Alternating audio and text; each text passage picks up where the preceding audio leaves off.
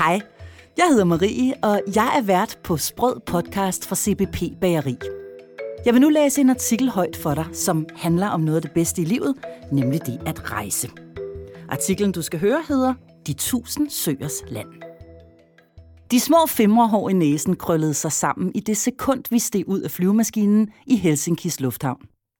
Termometeret havde frosset sig fast på minus 25, og sneen lå i et tykt lag overalt. Velkommen til Finland. CBP's inspirationshold har besøgt Europas koldeste og mest tyndt befolkede land for at se på bærekulturen der. Men hvorfor dog det? Hvorfor lige Finland? Jo, det begyndte med, at vi ville se nærmere på de nordiske lande, fordi vi vidste, at bærerne hos vores naboer laver lækre brød og kager.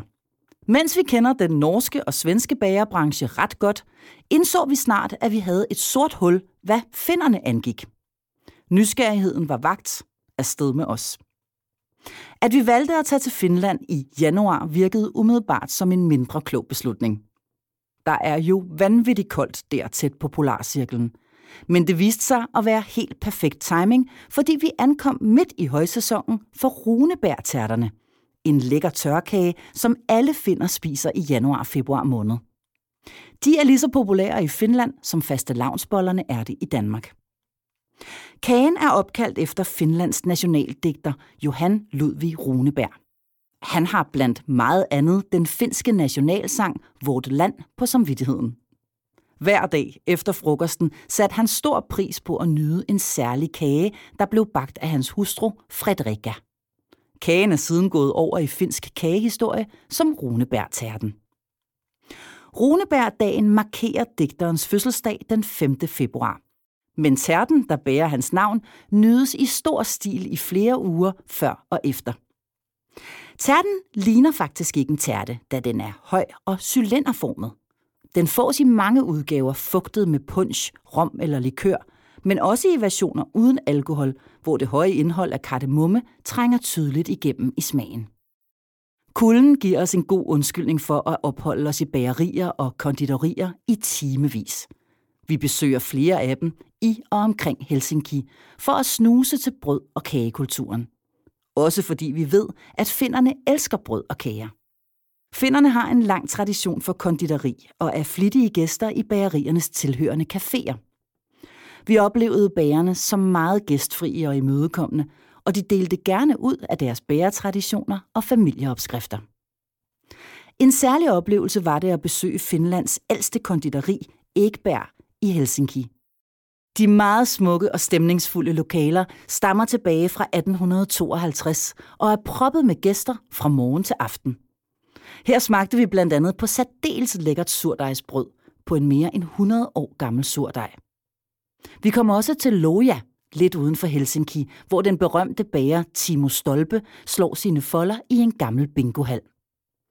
Timo har bagt for det svenske kongehus og elsker i øvrigt dansk vinerbrød.